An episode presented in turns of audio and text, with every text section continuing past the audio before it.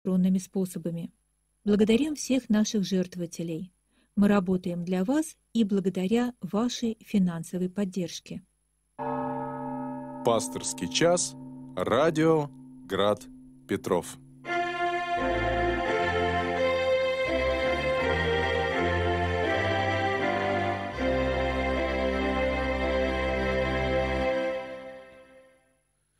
Здравствуйте, дорогие друзья, дорогие братья и сестры. В эфире «Пасторский час». В прямом эфире радио «Град Петров». У микрофона протерей Георгий Иоффе, настоятель храма во имя иконы Божией Матери «Утоли моя печали» на Боткинской улице. Мы в прямом эфире. Нам можно звонить по телефону э, код города 812 328 29 32 Также можно писать по этому телефону, только добавив восьмерку 812 328 29 32, писать сообщение на, на э, мессенджер WhatsApp.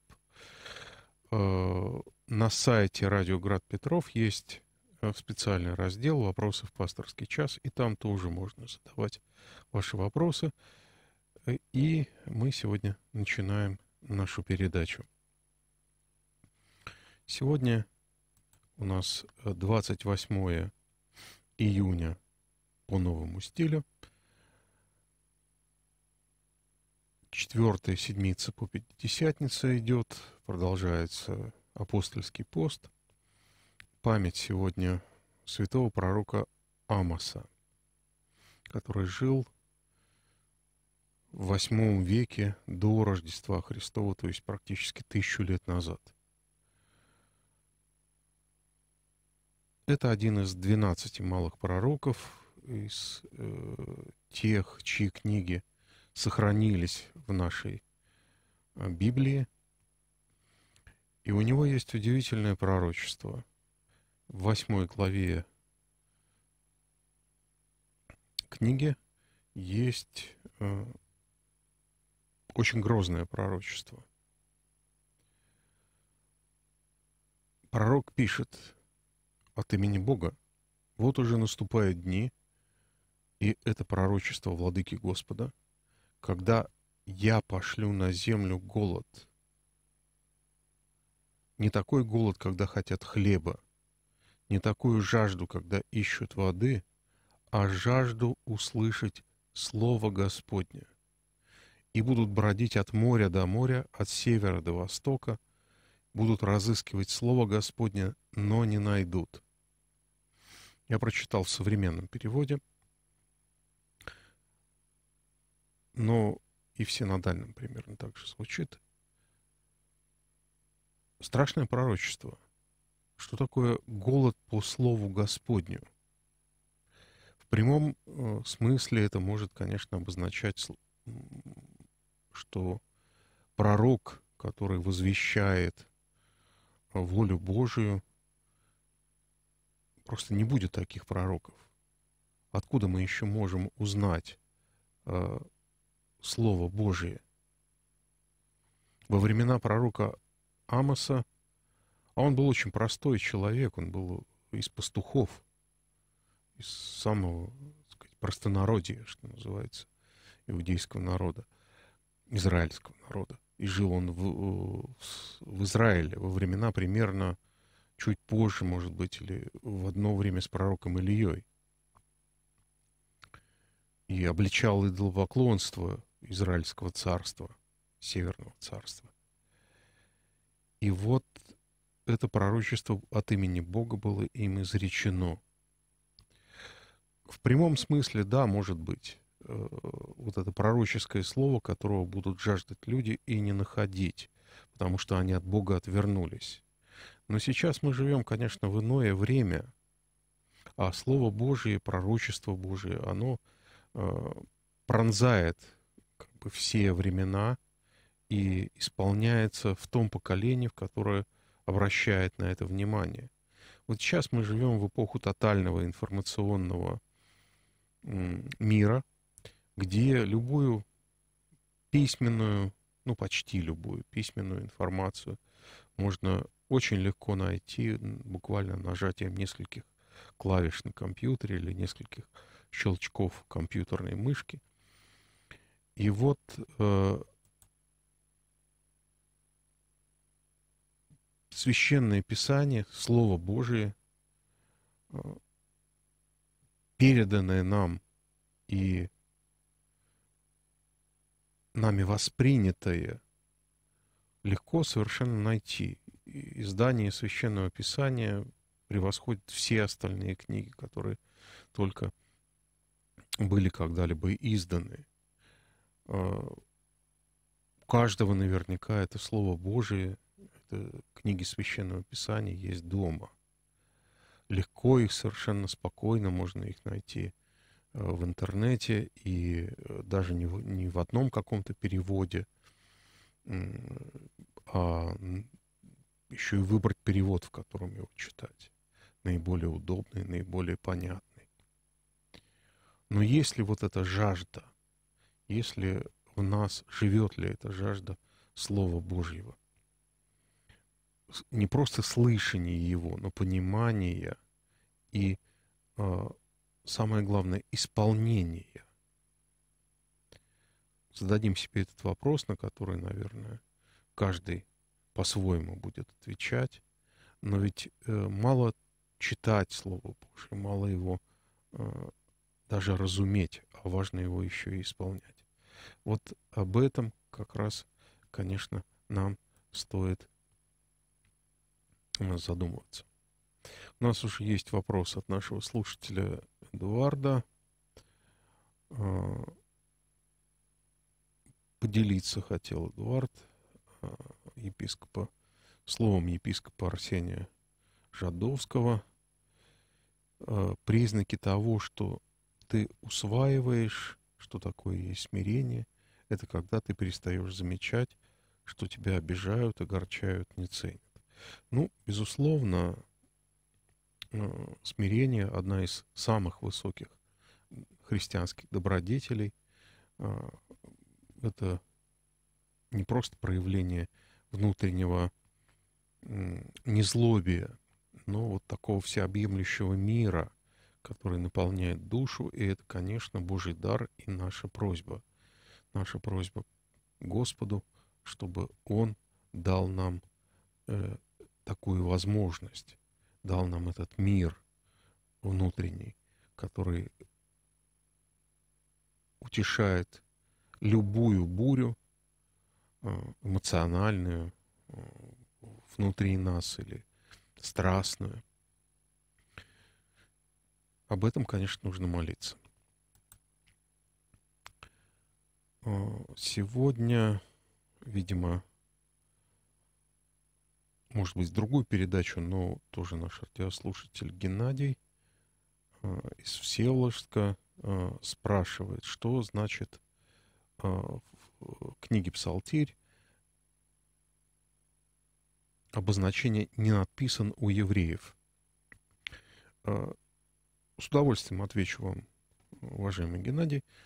Э, почти каждый псалом, почти каждый, не все, имеет надписание.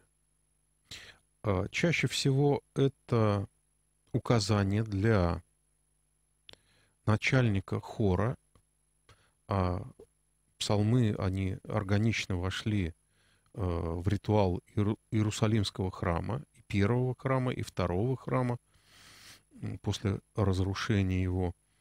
И э, исполнялись они э, хором, исполнялись под сопровождение музыкальных инструментов. И вот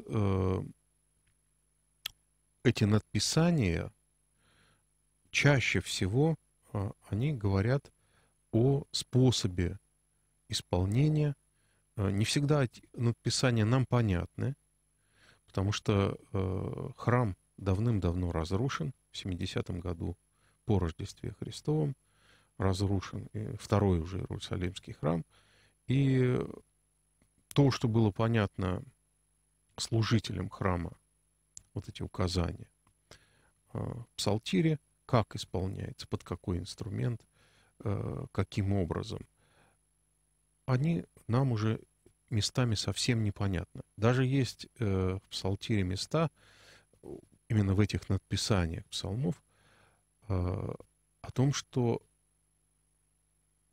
тот или иной псалом может сопровождаться даже танцем, что для нас совсем, конечно, странно. Но, тем не менее, э, такие указания есть. А некоторые псалмы не надписаны.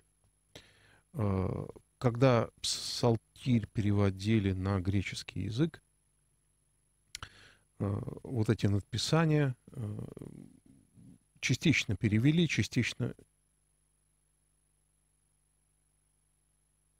не переводили, потому что таких надписаний не было. И вот в нашей церковно-славянской псалтире остались такие замечания, не надписан у евреев. Да? То есть в еврейском тексте нет указаний, э, которые предваряют, собственно, текст самого псалма. Итак, вопросов э, пока нет по телефону, вопросов пока нет э, на сайте радио Град Петров. А мы тогда по нашему уже устоявшемуся обычаю посмотрим, э, кроме того, какая память, память кого в этот день празднуется, мы посмотрим чтение из Священного Писания, которые положены на этот день. Итак, э, сегодняшнее чтение на литургии – Э, апостольское чтение — это послание к римлянам, а евангельское — это э, Матфей. После Пятидесятницы э, начинаются вот э, церковное чтение, чтение церковного года, э, именно с э, послания к римлянам святого апостола Павла и э, Евангелия от Матфея. Почему так? Э, от Пасхи до Пятидесятницы читается Евангелие от Иоанна и книга Деяний апостольских, то есть вот э, особое духовное Евангелие от Иоанна, которое максимально подробно передает э, слова, речения Спасителя, и книга Деяний апостольских, которая рассказывает об истории церкви в апостольские времена, о самой первой церкви в Иерусалиме и э, среди язычников э, Римской империи. После Пятидесятницы мы уже начинаем более вдумчиво исследовать Писание. И э, вот эти послания и это Евангелие, они тоже не э, случайно включены вот в круг наших ежедневных церковных богослужений. Послание к римлянам, оно одно из самых длинных посланий апостола Павла, где э, очень четко прослеживается учение об оправдании верой. Э, церковь в Риме, она состояла из иудеев, принявших Христа – и из язычников, которые э, присоединились к э, вот этому новому Израилю, новому народу Божьему через веру. И вот Павел, противопоставляя э, израильтян и язычников, как они были противопоставлены э, в вере иудейской, он говорит, что Христос нивелирует эту разницу. Разницу между народом избранным и новым народом Божьим. Потому что вера, которую приобретает любой человек, она его оправдывает, оправдывает перед законом Божьим. И вот именно эти отрывки э, нам очень важны э, для того, чтобы мы понимали, в чем суть э, нашей веры. Сейчас мы пока прервемся, потому что у нас поступил звонок. Пожалуйста, говорите. Здравствуйте, отец Юрий, раб Божий Анатолий. Э, вот первый вопрос. служба у нас ведется на церковно-славянском языке, а вот почему-то названия всякие на греческом, там, Авон, там, э, экклезиология и прочее, прочее, там, всякие вот эти, э, э, Евхаристия, непонятно, а что нельзя сделать было сразу все на церковно-славянском? Зачем вот эти какие-то э, сложности людей запутывать, я не понимаю. Э, ну, если просвещенный человек, он еще может разобраться, а не просвещенный, он вообще махнет рукой. Это первый вопрос. Второй. Вот мы, э, если заболели, стараемся быстренько вылечиться и опять как бы жить, наслаждаться жизнью, там все. А, ну, для чего-то посылает болезнь, это раз. А второе, если неизлечимая болезнь, ну это вообще кошмар. А, ну, Господь забирает нас в другую, в другую жизнь, переход. Допустим, в этой жизни уже закончилось тебе все. Не нужен ты здесь. А мы упираемся там, э, плачем все это, как бы вот так. Непонятно, почему такая, в чем суть вот этого всего. Не, не объясните? Ну, попробую. А почему много греческих слов? Не только греческих, но и еврейских, например. Э, когда мы говорим «Аллилуйя», это э, древнейший возглас, который пришел к нам из храмового богослужения.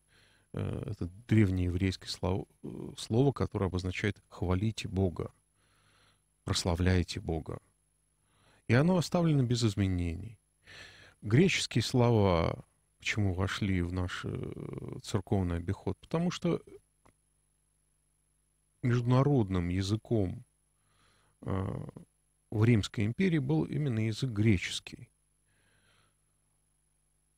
Не тот язык, на котором писал э, или пел Гомер или другие античные авторы, а уже язык такой упрощенный греческий язык, но тем не менее это язык был межнационального общения в Римской империи, поскольку э, первые богослужения и э, среди церкви язычников были, э, христиан язычников были на греческом языке, поскольку его все тогда понимали, то очень много слов, которые обозначали те или иные простые вещи в э, первые века христианства, они перекочевали и в другие языки и практически не претерпели изменений. Поэтому, э, когда человек э, воцерковляется, да, ему важно понимать эту терминологию. Да, в, любо, в любой религии есть своя специфическая терминология, в том числе и в христианстве. А то, что связано с церковным обиходом, э, святые братья Кирилл и Мефодий, когда переводили текст Писания и богослужения на славянский язык, они не нашли э, возможным переводить вот эти вот слова, которые устоялись уже к IX-X векам. И их ученики не стали это делать, и поэтому в церковный обиход вошло очень много греческих слов, которые мы э, прекрасно понимаем, если ведем церковную жизнь.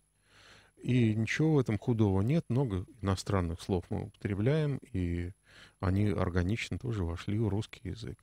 То, что служба у нас на церковно-славянском языке, э, он тоже претерпевал изменения, достаточно большие, и тот язык, на котором говорили святые Кирилл и Мефодий, он э, весьма отличается от того церковно-славянского языка 18 уже конца 17-го, начала 18 века, который вот сейчас у нас в церковном обиходе. Поэтому вот э, на первый вопрос ваш отвечаю. Второй вопрос, почему мы э, лечимся? Да, вот почему нам посылаются болезни, наверное, все-таки э, точнее было бы так сказать, о вашем вопросе и почему мы не делаем из них каких-то выводов. Ну, когда мы говорим э, мы, да, когда я употребляю слово мы, конечно, невозможно обобщать э, во, на всю нашу аудиторию, которая слушает нас. Я думаю, что э, здесь каждый будет решать по-своему. Конечно, болезни телесные, которые нам посылаются, они ради чего-то, да, они, э, как всегда это знали еще даже до христианской мире, они посылаются за грехи, а мы понимаем, что греховная поврежденность всего человечества, собственно, и приводит к болезням и к смерти. Мир поврежден.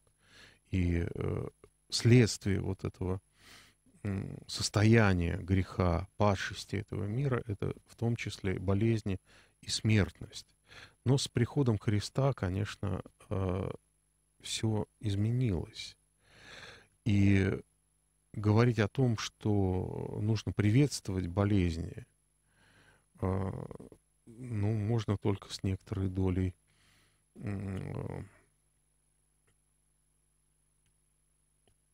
правды, да, внутренней нашей правды, потому что как, когда у нас что-то болит, мы, конечно, хотим, чтобы болеть перестало, да, вот когда у человека там, ну, самая простая, может быть, зуб, зубная боль, там, вот кариес какой-то, или там более глубокое поражение зуба, это болит, ноет, и, и человек больше ни о чем не думает, да, вот ему хочется, чтобы это скорее прекратилось, он принимает там какую-нибудь обезболивающую таблетку, идет к, к доктору, ему там этот зуб либо вырывают, либо его лечат, да, и он получает облегчение и радостно, так сказать, благодарит Бога, если он верующий человек, и врача, который его, ему помог.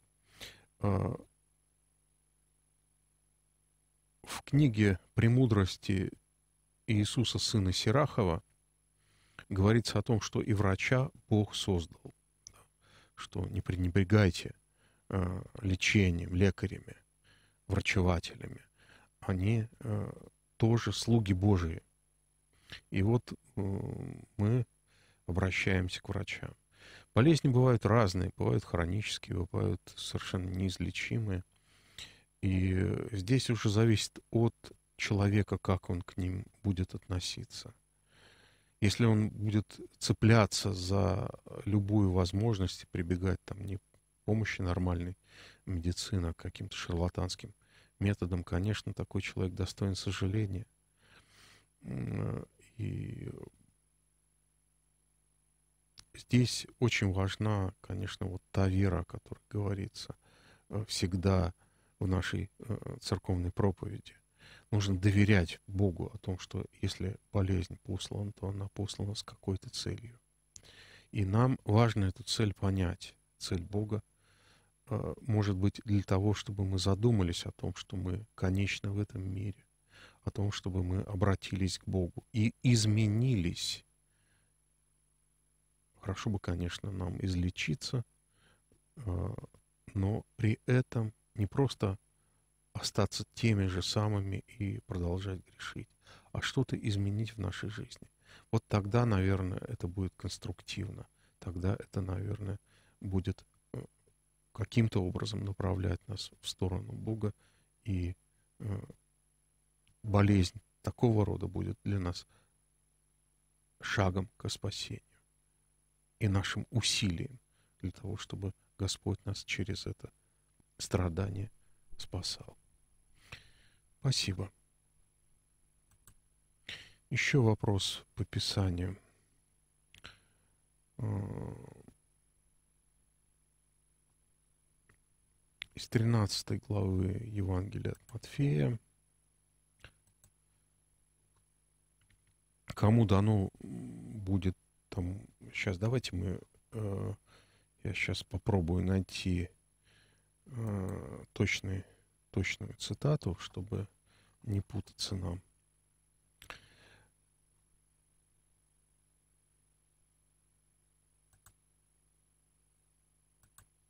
Тринадцатая глава Евангелия от Матфея. Сейчас мы посмотрим.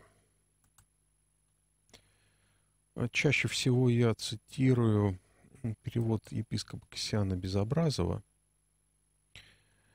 потому что он наиболее точен. Это перевод 20 века уже, епископ Ксян переводил очень близко к греческому тексту, э, на котором дошло до нас Евангелие от Матфея. 13 глава — это притчи. Это притчи, которые произносит Спаситель. И вот объясняя, почему Спаситель говорит притчами э, народу, а ученикам своим изъясняет их наедине, а, дальше э, Спаситель отвечает. И он ответил им, потому что вам дано познать тайны Царства Небесного, тем же не дано. Ибо те, кто имеет, тому будет дано, и будет у него изобилие. А кто не имеет, у того будет взято и то, что имеет. Потому говорю им притчами, следующий стих, что они, видя, не видят, и слыша, не слышат, и не разумеют.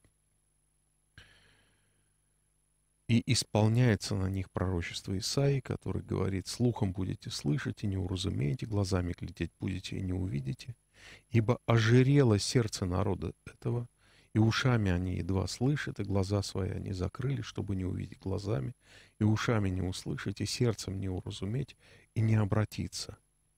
И я исцелю их. О чем здесь речь? Притчи, которые произносит Спаситель, он произносит их из обыденной жизни, из самых простых примеров той жизни рыбаков, э,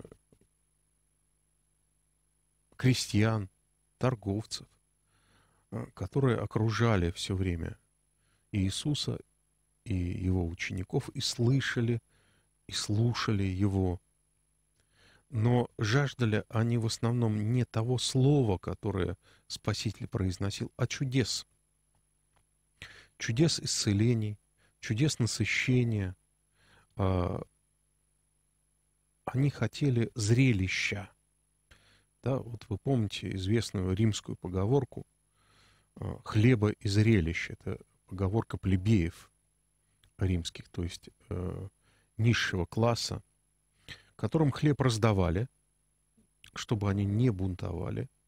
Они были достаточно обеспечены, они имели работу, это были свободные люди, не рабы. А, но вот чтобы они не возмущались, а в Риме, а, даже времен империи, была определенного рода демократия, и народные возмущения не приветствовались, конечно, как и в любом обществе. И чтобы вот э, сгладить эти все социальные противоречия, э, правящие э, сословия устраивали э, бесплатную раздачу хлеба, пищи, и устраивали э, зрелища. Какого рода? Это гладиаторские бои, это э, казнь преступников на аренах э, цирков, да, вот, э, то есть вот этих стадионов, да, или цирков, которые использовались для театральных постановок, э, травля э, преступников э, дикими зверями. Вот эти такого рода грубые, кровавые зрелища или гладиаторские бои, вот, то есть когда гладиаторы убивали друг друга на потеху публики. И это продолжалось-то, в общем, даже еще в христианские времена. Только в V веке прекратились гладиаторские бои в Римской империи, благодаря усилиям э, христиан, конечно. Итак, э, вот это хлеба и зрелищ – это, собственно, требование простого народа во все времена. И даже когда Спаситель пришел в этот мир, отнюдь не все, а только те, кто э, жаждали действительно вот этого Слова Божьего, э, Спасителя, слушали и учились у него. Всем остальным, большинству из них, как раз нужны были вот эти зрелища и хлеб. Да, мы знаем о двух, по крайней мере, двух чудесных умножениях э, хлебов, когда несколько тысяч человек были накормлены э, пятью, а потом семью хлебами и несколькими рыбками. Вот в основном чего жаждал народ, который толпами ходил за Спасителем. Исцелений и чудес. И вот э, когда Спаситель смотрит не на внешние проявления э, популярности своей в народе, а когда он видит сердце человека, он говорит достаточно горькие слова о том, что кто имеет, имеет сердце, слушающее и внимающее Слову Божьему, тому будет дано, и будет у него изобилие, даже таким вот образом, а, приумножится, да, в синодальном переводе, будет у него изобилие. А кто не имеет вот этого внимательного сердца, внимательных ушей, кто имеет уши слышать, да слышит, кто имеет глаза, да видит. Так часто говорил Спаситель. Это же не имеется в виду физические органы зрения или слуха, да, а тот, кто имеет сердце, то есть вот ту глубину собственную, которая жаждет Бога, вот тому и будет это дано. А кто не имеет, у того и отнимется то, что человек думает, что он имеет. Вот, конечно, это притча на все времена. Вот те внешние наши проявления церковности, мы можем обвешать всю квартиру иконами, можем ходить э, в церковь, бить поклоны, ставить свечи. Но если мы не хотим исполнять волю Божию, если мы не применяем Слово Божие к себе самим, то грош цена, конечно, вот этому всему внешнему нашему проявлению благочестия. Здесь речь идет именно о внутреннем человеке. Учение об этом уже развил а, апостол Павел в своих посланиях, в своем учении о внутреннем человеке, который вырастает в меру а, возраста Христова, который хочет, жаждет Бога и который рождается в каждом из нас, когда мы принимаем святое крещение и который возрастает, когда мы учимся у Спасителя. Вот именно об этом э, речь в этой притче. И, э, конечно, те грозные слова пророка Исаи, которые он говорил именно об этом, и Спаситель подкрепляет э, вот этим древним пророчеством свои слова. Потому что кто, кому говорят о Боге, но они не хотят слушать. Кто видит божественное в нашем мире, но не хочет этого видеть,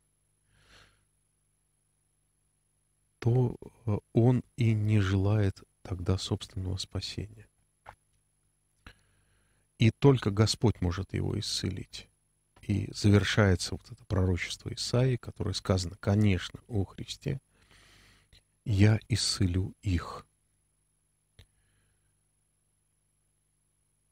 Ну что ж, мы надеемся на милость Божию.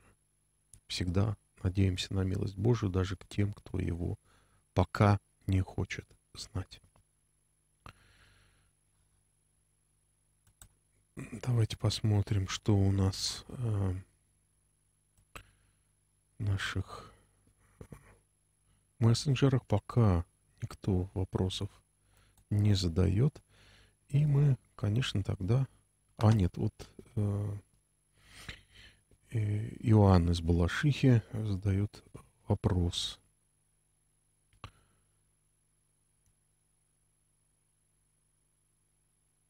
А, ну, видимо, э, он продублировал свой вопрос из э, WhatsApp. Э, собственно, вопрос о, о, о том же самом. Так что я уже на него ответил, Иван. Поэтому давайте продолжим э, наш разговор о сегодняшнем священном писании. Послание к римлянам. Отрывок из 11 главы послания к римлянам. Э,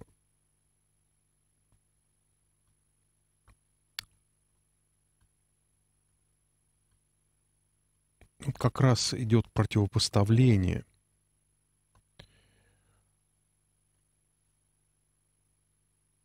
израильтян, иудеев, которые не приняли Христа, и э, тех, кто, тех, кто Христа принял.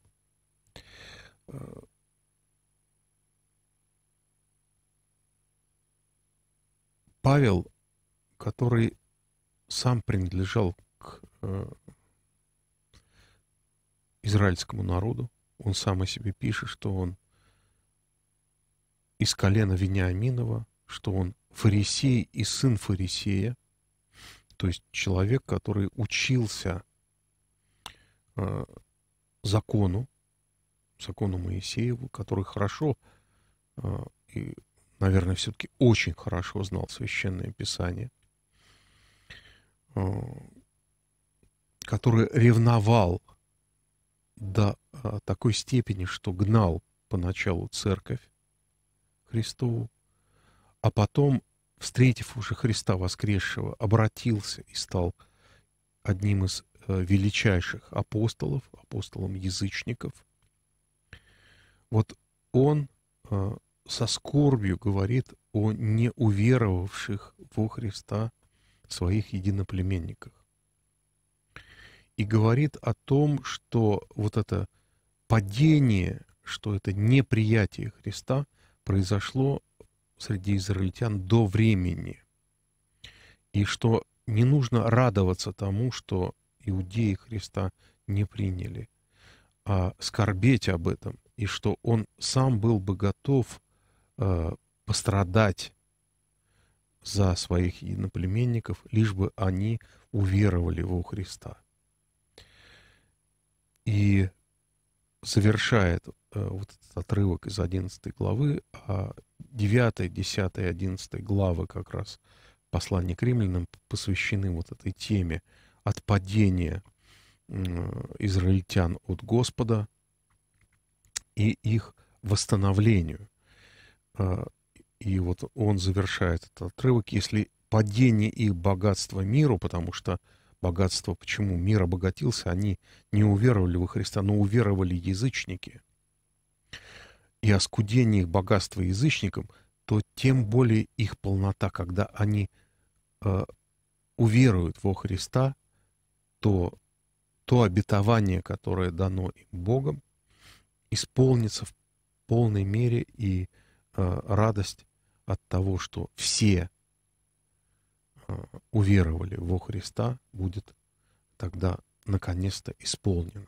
Павел э, этого искренне желает и искренне жаждет. И Евангелие это сегодняшнее очень грозное. Смотрите, сегодня э, Спаситель обличает, укоряет города, в которых наиболее явлено было сил его, я уже цитирую, Евангелие от Матфея, за то, что они не покаялись. «Горе тебе, Харазин! Горе тебе, Вифсаида!» Это приморские деревеньки э, в Галилее, неподалеку от э, Галилейского озера. Ибо если бы в Тире и Сидоне явлены были силы, явленные в вас, то давно бы они во вретище и пепле покаялись. Но говорю вам, Тиру и Сидону отраднее будет в день суда, нежели вам. Тир и Сидон — это э, Финикия, это приморские города, э, занятые финикийцами э,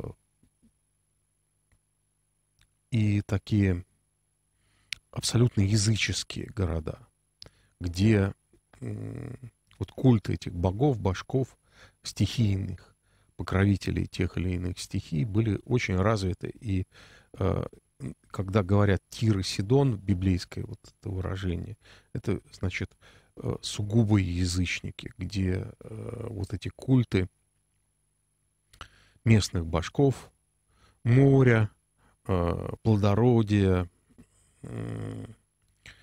блуда и прочих и прочих были очень сильно развиты и где все практически жители тех мест этим культам предавались и, по мнению иудеев, губили себя в служении бесам под видом этих богов.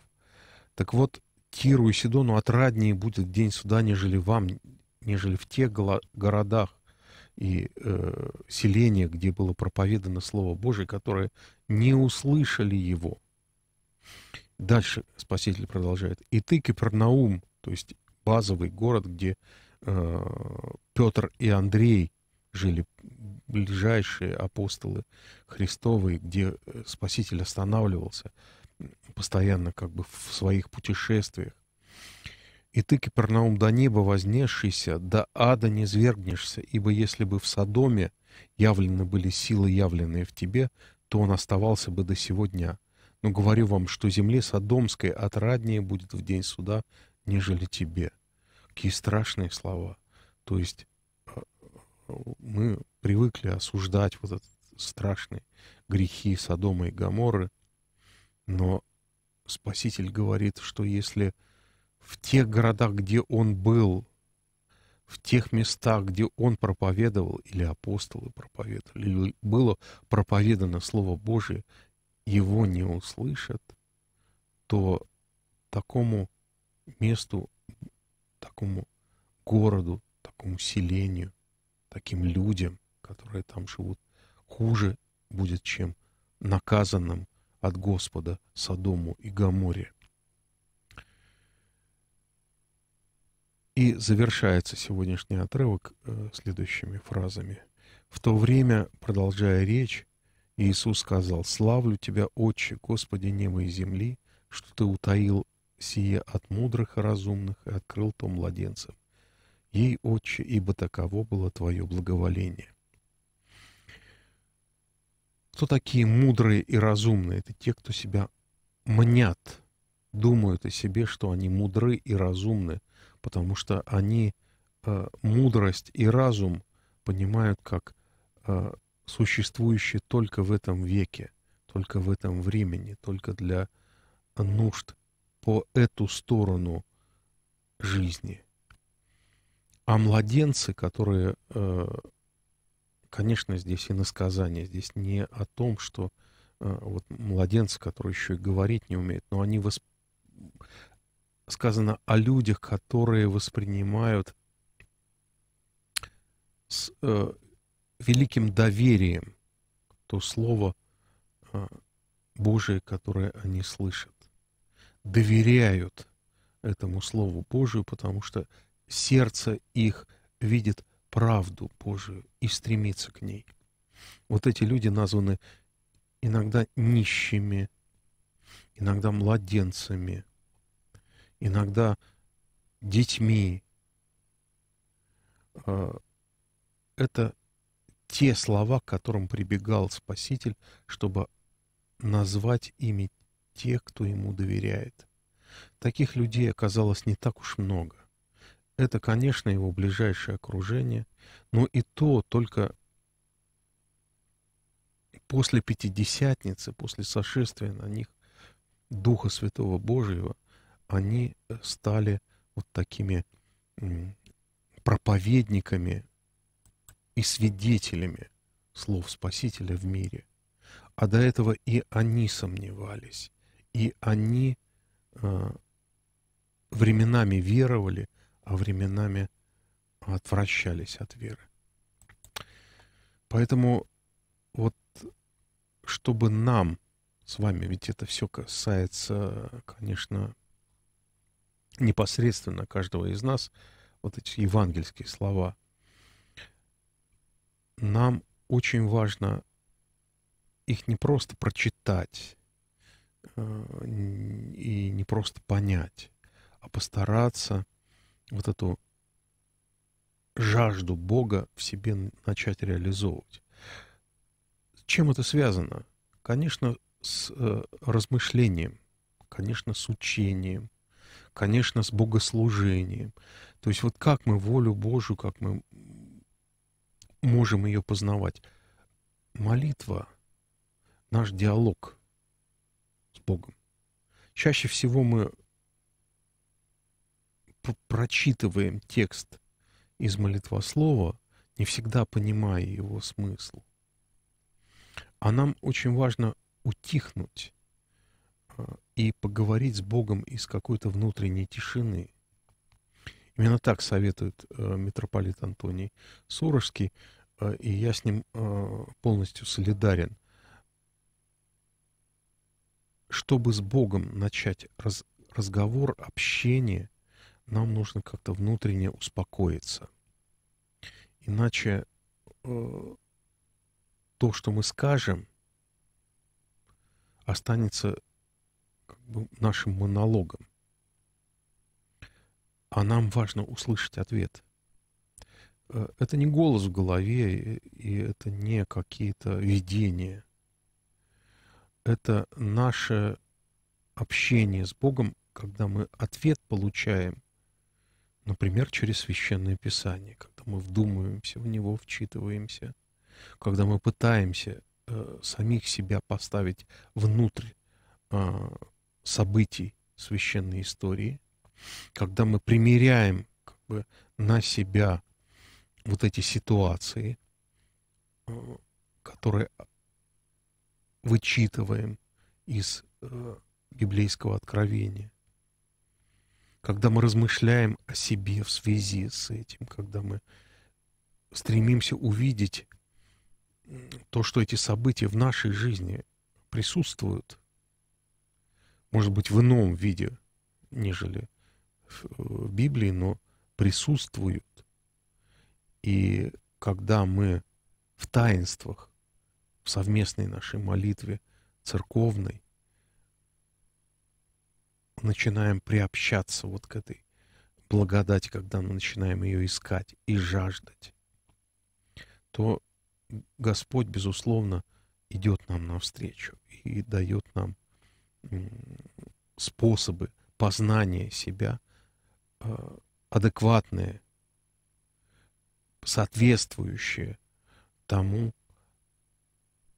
каковы наши силы. Но главное иметь вот эту внутреннюю жажду Бога, о которой мы, с которой мы начали наш сегодняшний разговор. Давайте посмотрим, нет ли у нас вопросов.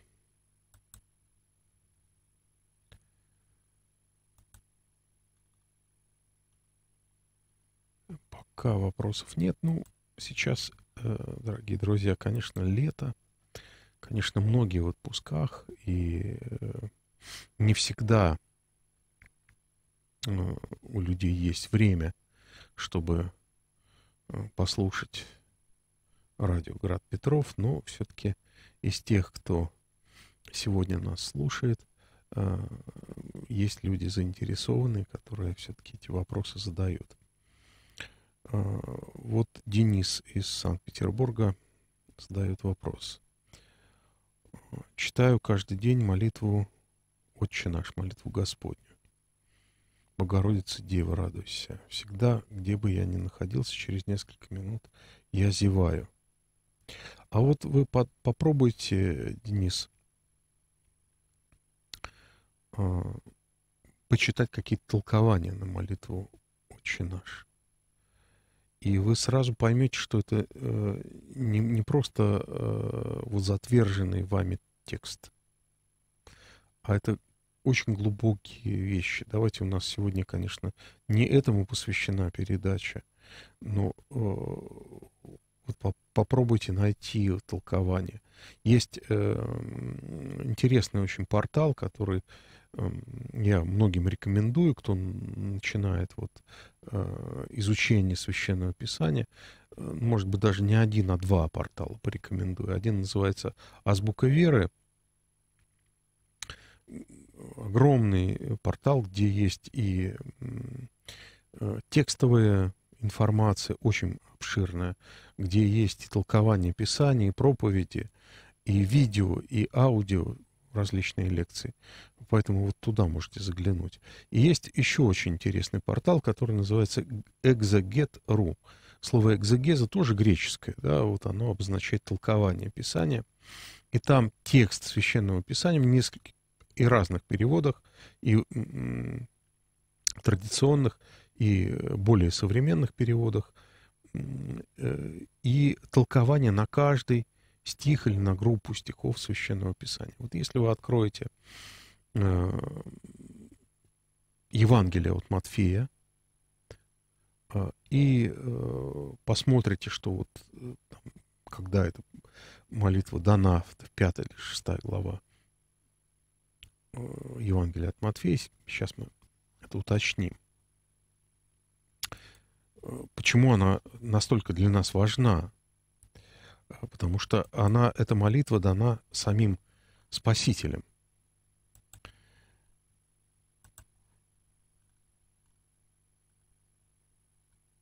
Вот это...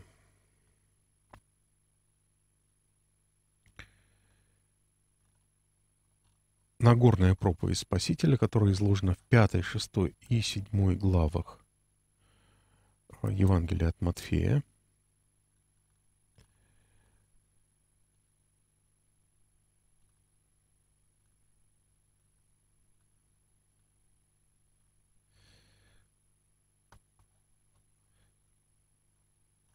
Сейчас я точно найду этот текст.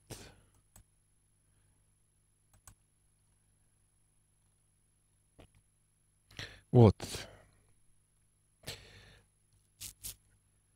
И когда молитесь, не будьте как лицемеры, которые любят молиться в синагогах и стоя на углах улиц, чтобы показать себя людям. Истинно говорю вам, они получили награду свою. Ты же, когда молишься, войди во внутренний покой твой, и, затворив дверь твою, помолись Отцу твоему, который в тайне, и Отец твой, видящий в тайне, воздаст тебе. Молясь же не, раз, не разглагольствуйте, как язычники, ибо они думают, что в многословии своем будут услышаны. Итак, не уподобляйтесь им, ибо знает Отец ваш, о чем вы имеете нужду, прежде чем попросите у Него. Вы же молитесь так. И вот 9 стих 6 главы э, Евангелия от Матфея, вот здесь с него начинается э, текст этой молитвы. Когда мы произносим «Отче наш», да, то есть мы Бога называем Отцом нашим, то есть Отцом людей, Отцом человечества. Э, какие выводы мы делаем? Очень простые – мы, у нас один отец, а мы все его дети. Значит, мы между собой братья и сестры. И здесь уже можно над этим поразмышлять так хорошенько. Который на небесах, сущий на небесах, Отче наш, и же Иси на небесах. Да? Что это за небо? Это не, не то, что вот наше небо над головой, да? не небо вселенной звезд, да, галактик и так далее. Это небо духовное. То есть Господь рядом с нами.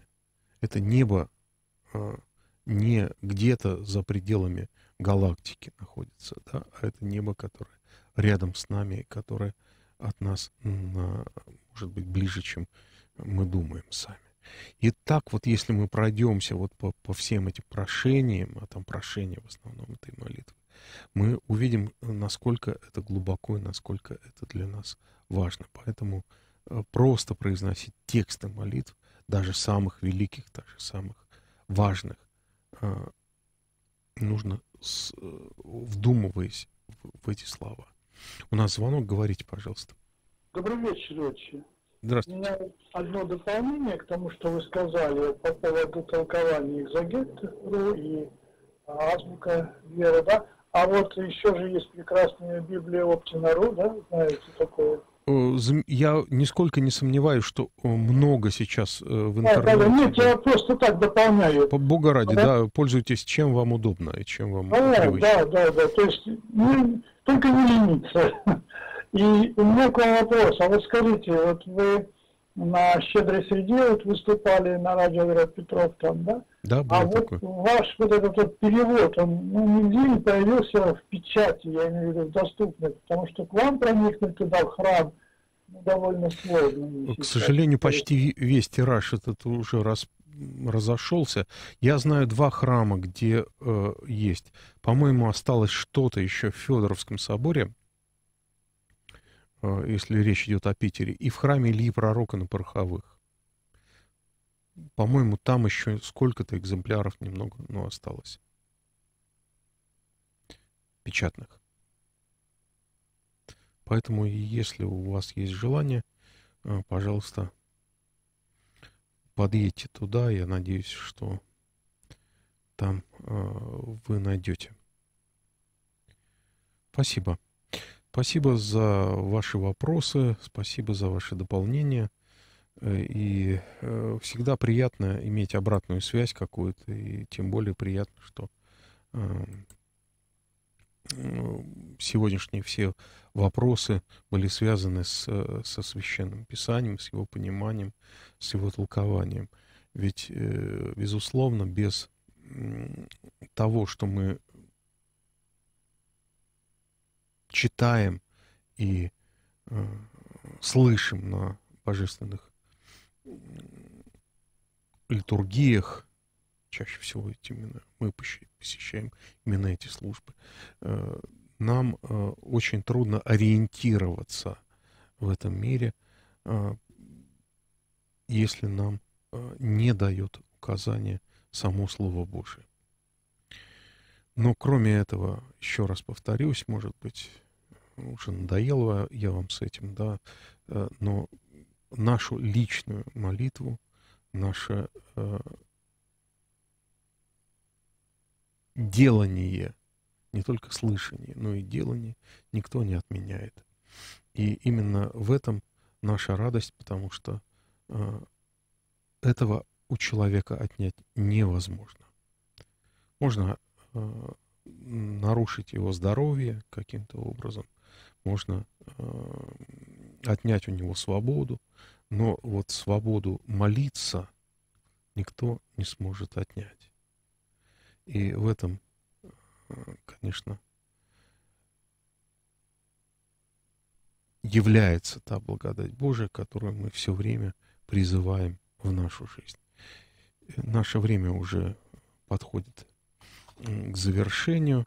У нас остается буквально минута нашего времени, и я хочу поблагодарить всех, кто сегодня нас слушал, кто нам звонил, призвать на всех вас, дорогие братья и сестры, Божье благословение и попрощаться до новых встреч в эфире радио «Град Петров». Храни всех Господь.